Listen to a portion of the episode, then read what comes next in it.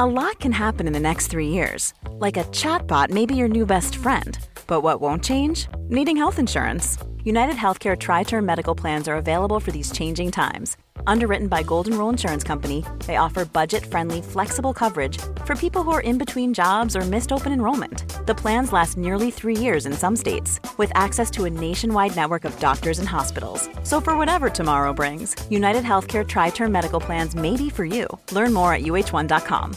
Ready to pop the question? The jewelers at Bluenile.com have got sparkle down to a science with beautiful lab grown diamonds worthy of your most brilliant moments. Their lab grown diamonds are independently graded and guaranteed identical to natural diamonds, and they're ready to ship to your door. Go to Bluenile.com and use promo code LISTEN to get $50 off your purchase of $500 or more. That's code LISTEN at Bluenile.com for $50 off. Bluenile.com code LISTEN.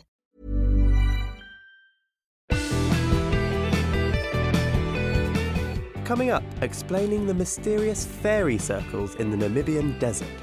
I, I find that, in some sense, a whole, a whole lot more satisfying than, than fairies.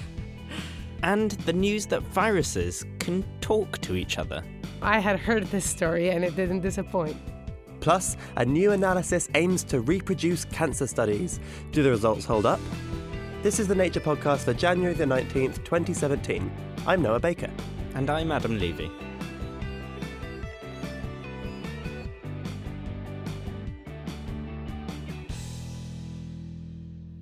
Call it deja vu, but this week a handful of papers are being published that might ring a bell. That's because they're replications, do overs of high profile papers published in the last few years. Just how easy is it to do the same experiment and get the same result? Kerry takes a look. At the end of October 2013, cancer biologist Erkki Ruoslahti got an email he wasn't expecting. Well, I wasn't too happy about it. Email told Erkki that a paper of his, a high profile article from 2010 about a way of delivering drugs to tumours, had been chosen for an ambitious replication effort. His wasn't the only one. An independent team of scientists were planning to dissect 50 cancer papers, assemble the kit and the reagents they needed to do them over again, and try to reproduce the results.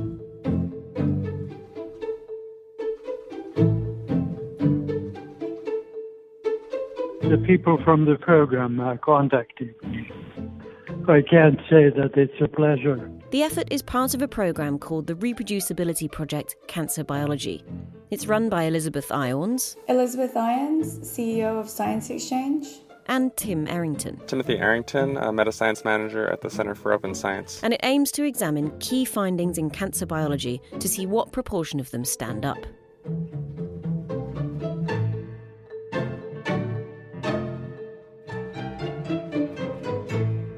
It came about because some pharmaceutical companies reported having trouble with replicating work in the area. So um, Amgen and Bayer had published studies showing that their rates of being able to reproduce published results were around 20 to 30 percent.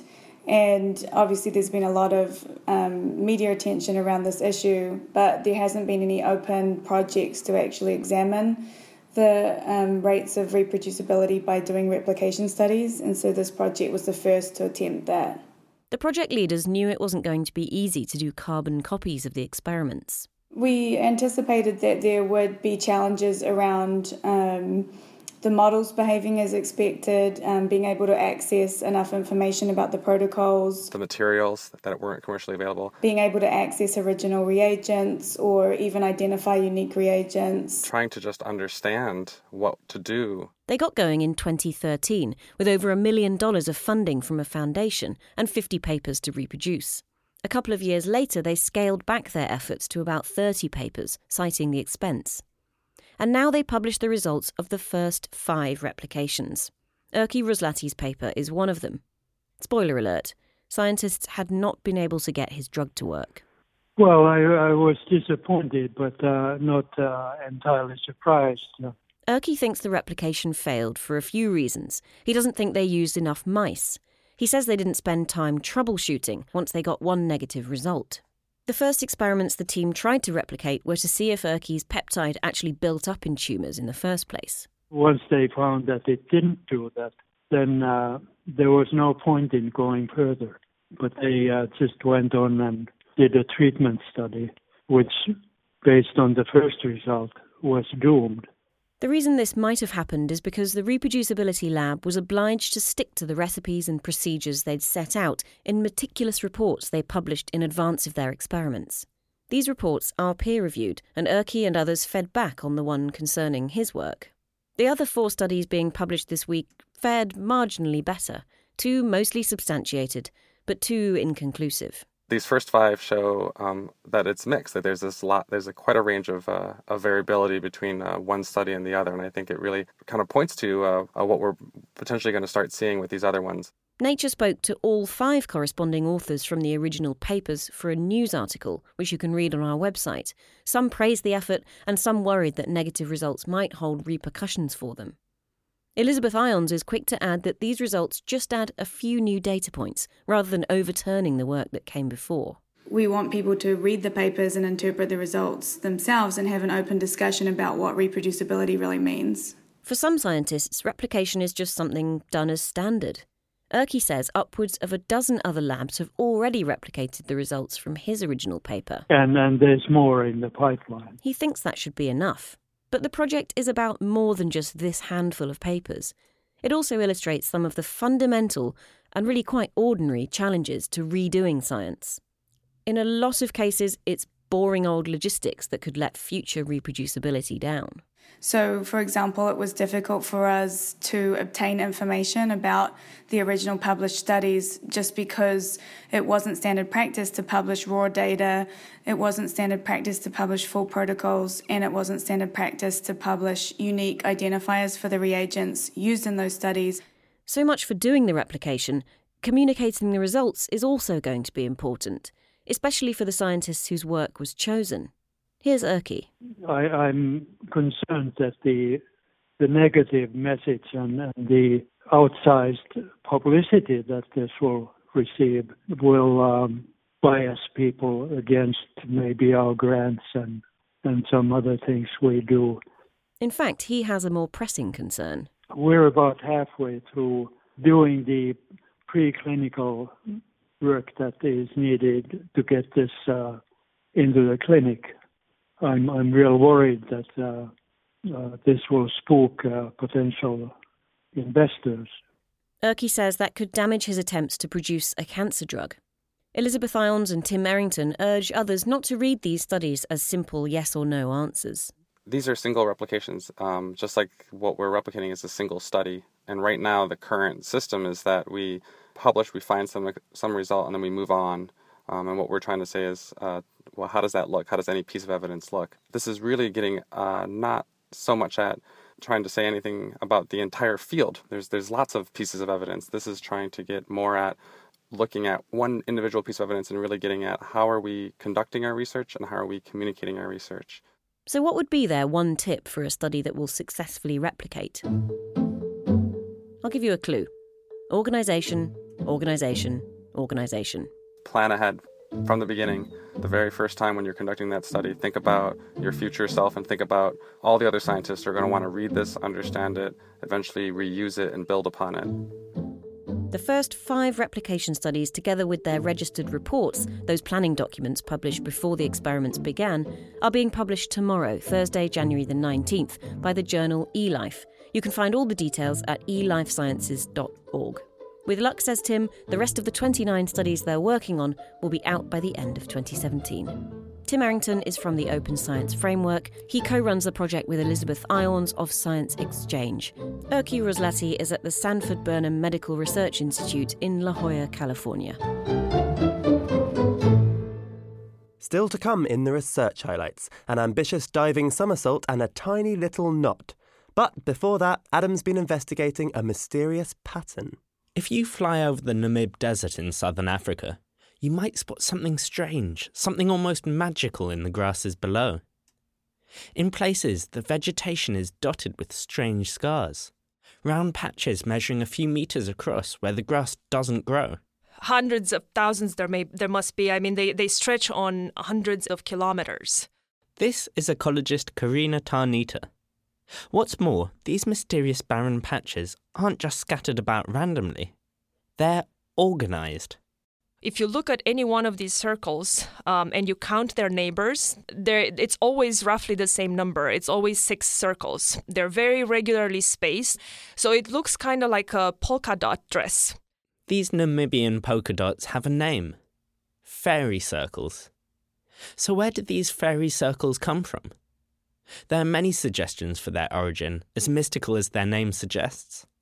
Depending on the story, their creators could be anything from dragons to ancient ancestors. There are plenty of more empirical proposals, too. At the moment, the two most prominent hypotheses involve either underground termite colonies competing with neighbours for territory, or the plants themselves competing for a scarce supply of water. Both hypotheses hope to explain the size, shape, and organisation of these circles. Physicist Ehud Meron has been investigating how the second of these hypotheses, plant competition, could lead to these fairy circles. We developed uh, long ago a mathematical model to explain uh, vegetation patterns in, in, in general, and uh, this works uh, beautifully for vegetation patterns. Uh, in this model, we don't have termites at all.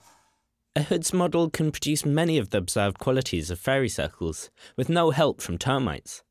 So that's 1 0 for the plant hypothesis. But termite mounds are found in the fairy circles of Namibia. Corina and her team wondered whether a model of competition between termites could also explain the patches. We started to wonder might it be possible that you could get superficially the same patterns from very different processes. So, um, the first thing that we wanted to do was to see can we make a model that um, takes into account insect behavior and see if it's possible for termites to produce these kinds of patterns. Lo and behold, when they used their termite model to try to explain the fairy circles, it also seemed to capture the key elements of the rings. So that's one all. We're back where we started with seemingly little way to choose between hypotheses. For us, the immediate insight was what if both of them are right? So, in a paper out this week, Corina and collaborators set about combining these two hypotheses into one by using a model that simulates competition between termite mounds and competition between plants for scarce water.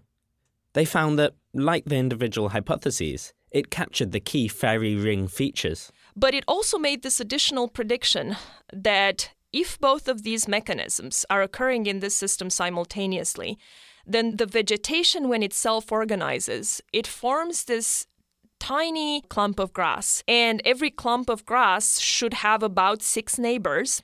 So the model not only predicted that each fairy circle should have six fairy circle neighbors, but that the vegetation in between the circles should be clumped, and these clumps should also have six neighbors.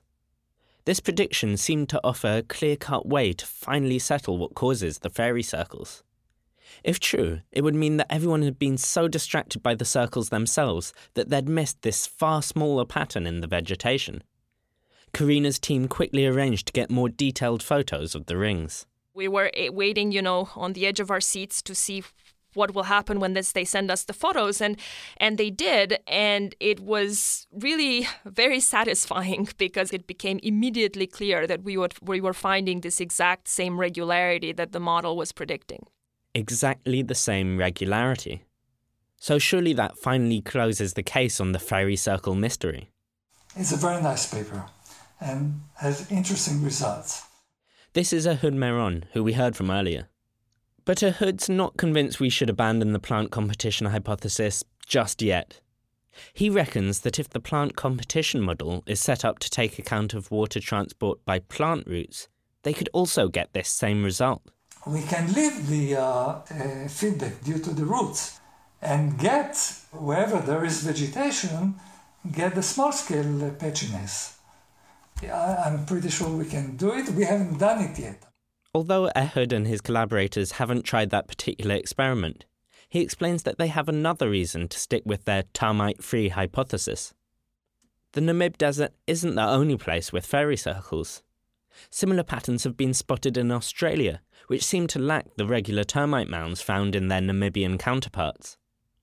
Ultimately, though, Corina thinks that this debate won't be settled until the hypotheses are truly tested. And to truly test a hypothesis, researchers need to get out to the field. Models are always very helpful to bring all of these ideas together and to make new predictions. But I don't think the case can be closed until you have some manipulative experimental field experiments done in this system where termites are killed or displaced to see what happens to the circles or, or, or plants are, are killed on certain areas or, or water is added on certain areas. So hopefully, one day, researchers will carry out experiments like these, and the fairy circle mystery will finally be put to bed. But wouldn't it be kind of sad for this incredible phenomenon to lose its mystique? Corina doesn't think so to me, knowing what's behind them and knowing that tiny things like termites or plants can create patterns on the scales of hundreds of kilometers, that to me is, is, is mind boggling. I, I, find that, in some sense, a whole, a whole lot more satisfying than, than fairies. that was Corina Tarnita of Princeton University in the US. Her paper's out now at nature.com forward slash nature. You also heard from Ehud Meron, who's at Ben Gurion University in Israel. Stay tuned for the weather. The space weather, that is. That's in the news chat. Now, though, it's time for the research highlights, read this week by Shamini Bundell. You are not going to believe this. Scientists have plaited three tiny synthetic strands into the most complex knot yet made in the lab. The strands cross in eight places, and the whole thing is only 20 nanometers long. Flexible polymers can knot themselves, but so far, scientists have only managed to engineer very simple loops. This team used little specks of iron to control the positions of the strands as they assembled into the knot. Structures like this could be useful for making new materials that are tough and flexible. Find that paper in Science.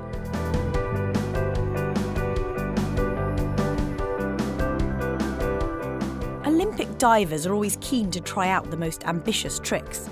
The more complicated the dive, the more points they can get. Now, Australian mathematicians are helping out by modelling a new dive, the calculations for which are published in a study on the preprint server arXiv. Involving one and a half somersaults and five twists, the dive is currently completely theoretical, but they claim it should be physically possible. It may be mathematically sound, but it requires such precise and rapid movements that a representative of British diving, quoted in The Guardian, described the dive as a bit of a non starter.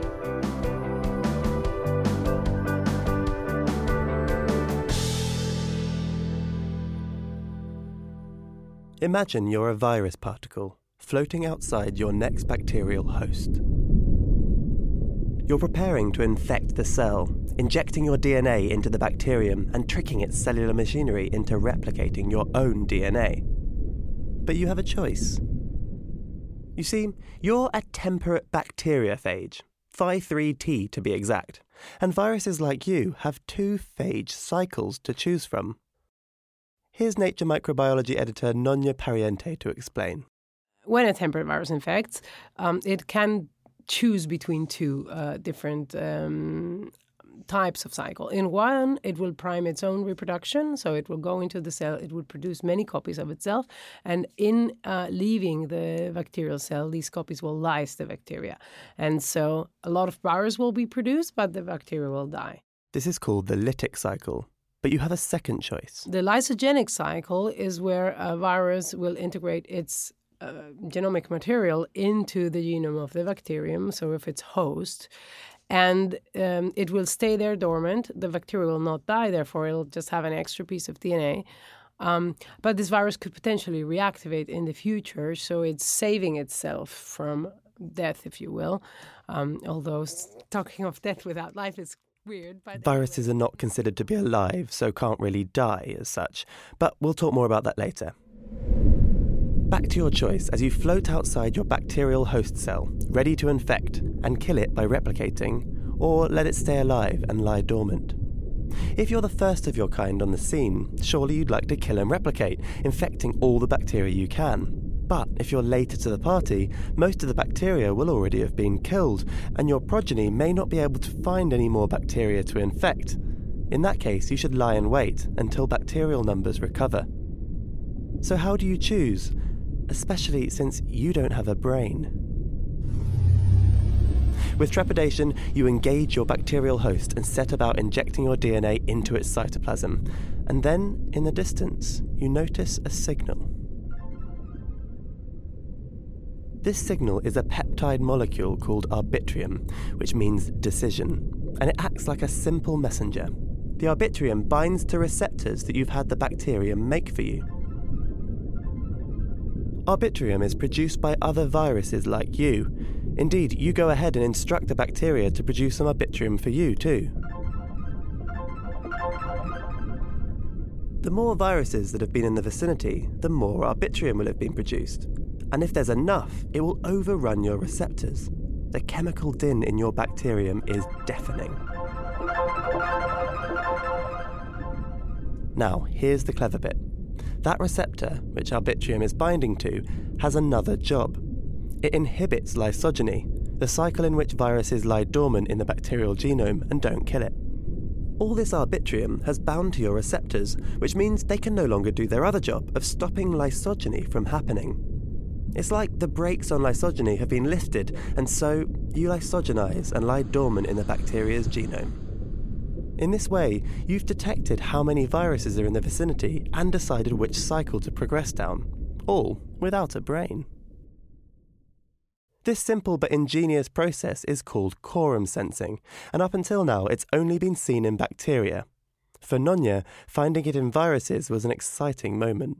You read a lot of papers, and some are good and some are bad, but you can remember, you know, less than five per year, I would say, that are truly groundbreaking that, that you feel excited about and it didn't disappoint. And actually, my notes say this you know, I had heard this story and it didn't disappoint. It was a surprise, too, to the authors of the paper. They thought the communication was between the bacteria. Here's Rotem Sorek from the Weizmann Institute of Science in Israel. What we were looking for, we, we chased the hypothesis that maybe uh, bacteria communicate between them in order to alert uh, that a phage has infected the culture.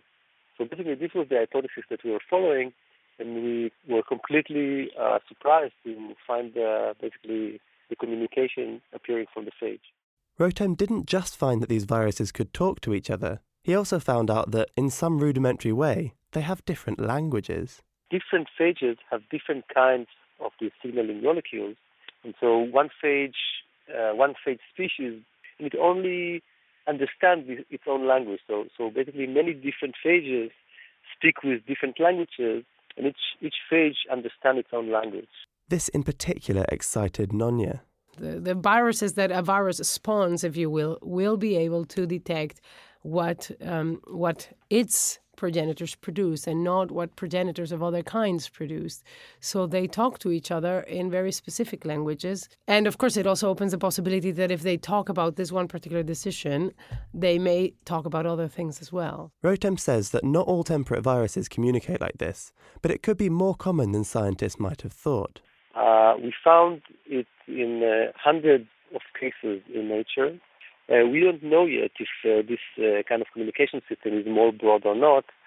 I hope that our paper spurs, uh, you know, future research that will look whether other temperate phages use such communication as well. Rotem's work brings up an even more fundamental question. With the help of their host, viruses can replicate, they can evolve and speciate, and now they can communicate all things which are associated with life, and yet viruses are not considered to be alive.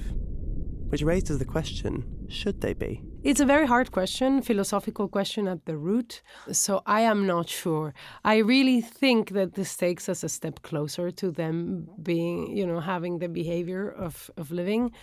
Um, but well, I am a very biased person as a virologist, and I've always thought viruses should be alive. That was Nonia Pariente, a senior editor for Nature Microbiology, who handled this paper for Nature. And before her, you heard Rotem Sorek from the Weizmann Institute of Science in Israel. You can read the paper, along with the news and views all about the discovery, over at nature.com forward slash nature. Finally, this week it's the news chat, and Davide Castelvecchi joins us in the studio. Hi, Davide. Hi, Adam. First to India. Now, in, India seemed on the verge of approving GM genetically modified mustard, but there's a holdup. So, what's going on here? Yeah, so the Indian um, or or an agency of the Indian Environmental Ministry had done uh, a safety study and concluded that there were no safety problems with this uh, crop which would be the first genetically modified transgenic food crop to be approved in the country. But there is now a lawsuit which is pending with the Supreme Court. And it's been there for a while, and it's not clear when the Supreme Court will actually make a decision. What are the benefits of this genetically modified crop meant to be over conventional mustard? The main benefit that has been mentioned is an increase in yields this is a crop that is used mostly for making oil. The seeds are pressed to make oil. And it, it was a, traditionally used in northern India and, and Pakistan and, and Bangladesh, but it has been taken over by a lot of other cheaper oils, some of which may be imported. So the, the, the argument was we increase the yield of mustard seeds and of mustard uh, oil, and we will be able to produce more of it for cheaper. So, what are the accusations here? What's what's the cause of the holdup? So, part of it is the the familiar concerns about transgenic crops, about safety in particular. The fact that you know you take a gene from one organism, you put it into another, and there could be unforeseen consequences. And then there's also the the worry that if this particular type of crop takes over, then uh, the company that produces it will gain too much power over the market. And also, the plaintiffs are saying that the, the benefits, the potential benefits of this crop have been exaggerated. And in particular, the, the safety tests were not really designed to maximize the uh, yield of the crops that were being compared. And so it's not clear exactly how much more yield one could get from this particular crop. How does this fit into the wider GM debate in India? So the wider GM debate, there was uh, there was there's one non-food crop which is currently approved, which is cotton, a, a, a type of cotton, which has been enormously controversial. There have been people who have blamed it for causing farmers to commit suicide, and uh, a lot of these claims were not very well substantiated. But there was a hope that when Prime Minister Modi came to power in 2014, that uh, because it was seen as being uh, more open to testing and potentially approving these these GM crops, that the whole pipeline might be restarted.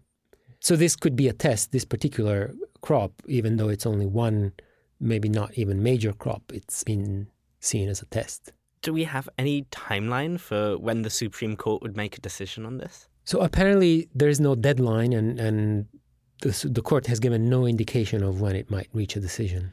Well, let's move on from this project, which I suppose has been put on hold, to a project which seems to be on the way to getting the green light. And that's a European Space Agency mission to launch a new probe. But this probe isn't going to the far reaches of the solar system, right? No, but it would go far enough away from the Earth. It would be orbiting the sun at one of the so called Lagrange points which uh, are kind of like a balancing act between the gravity of the sun and the earth. And the reason why they would choose this location is that it would be a, a good viewing point to see solar storms in the process of being ejected from the sun, but before they reach Earth and potentially cause havoc. Aren't there already probes which which monitor space weather? Yes, there are, and there are probes that study, in general, that study the sun, both, both built by NASA and ESA. But uh, this one would be peculiar. It would be kind of unprecedented in that it would have this vantage point from which it can tell when a solar storm, and in particular, uh, the most dangerous type, which is called a coronal mass ejection, it would see it in the approach to Earth, and it would be able to give a longer advance notice, for example, to grid operators so that they can take uh, precautions to avoid a lot of damage. Is there actually a big risk of these things? And uh, would they cause really bad damage? These really extreme uh, space weather events are not that uncommon, but they don't always get directed at Earth. And the last one that w- went straight to Earth that's documented was in 1859. And although we didn't have, you know, the internet or the electric grid at the time, it disrupted telegraph systems and a lot of telegraph stations caught fire because of it. Uh, if something of this magnitude were to hit Earth today, when we are so reliant on technology, we have the grid, we have the internet, we have all these satellites. You know, a lot of the communication satellites, for example, could be fried. So would this give a big advantage over what we've got at the moment? The the fact that you can get a longer advance notice by several hours because of this vantage point, and also the fact that as the sun rotates, the part that potentially could produce a solar storm will be visible from the probe days in advance compared to when we can actually see it from Earth. And so if there is a you know if there's a menacing sunspot, for example, something that looks like it could produce a big solar storm, we would be able to see it uh, much longer in advance. So it seems like quite a reassuring thing to have there, this warning system about these huge solar storms. Do we know when it's actually going to be out there? So it's still at, at an early stage. So far, the Council of Ministers has approved the initial funding for R&D, which is about 30 million euros, and it will certainly be several years before you know the final funding is approved, which it's expected to cost about 450 million euros. And so we're talking about at least the 2020s. It's, it's not clear how long. Thank you for joining us, Davide. For more on those stories, nature.com forward slash news. And to stay up to date with all the latest science news, make sure to follow Nature News on Twitter at Nature News. And while you're there, give the podcast a follow too, at Nature Podcast. That's all for this week. I'm Noah Baker. And I'm Adam Levy.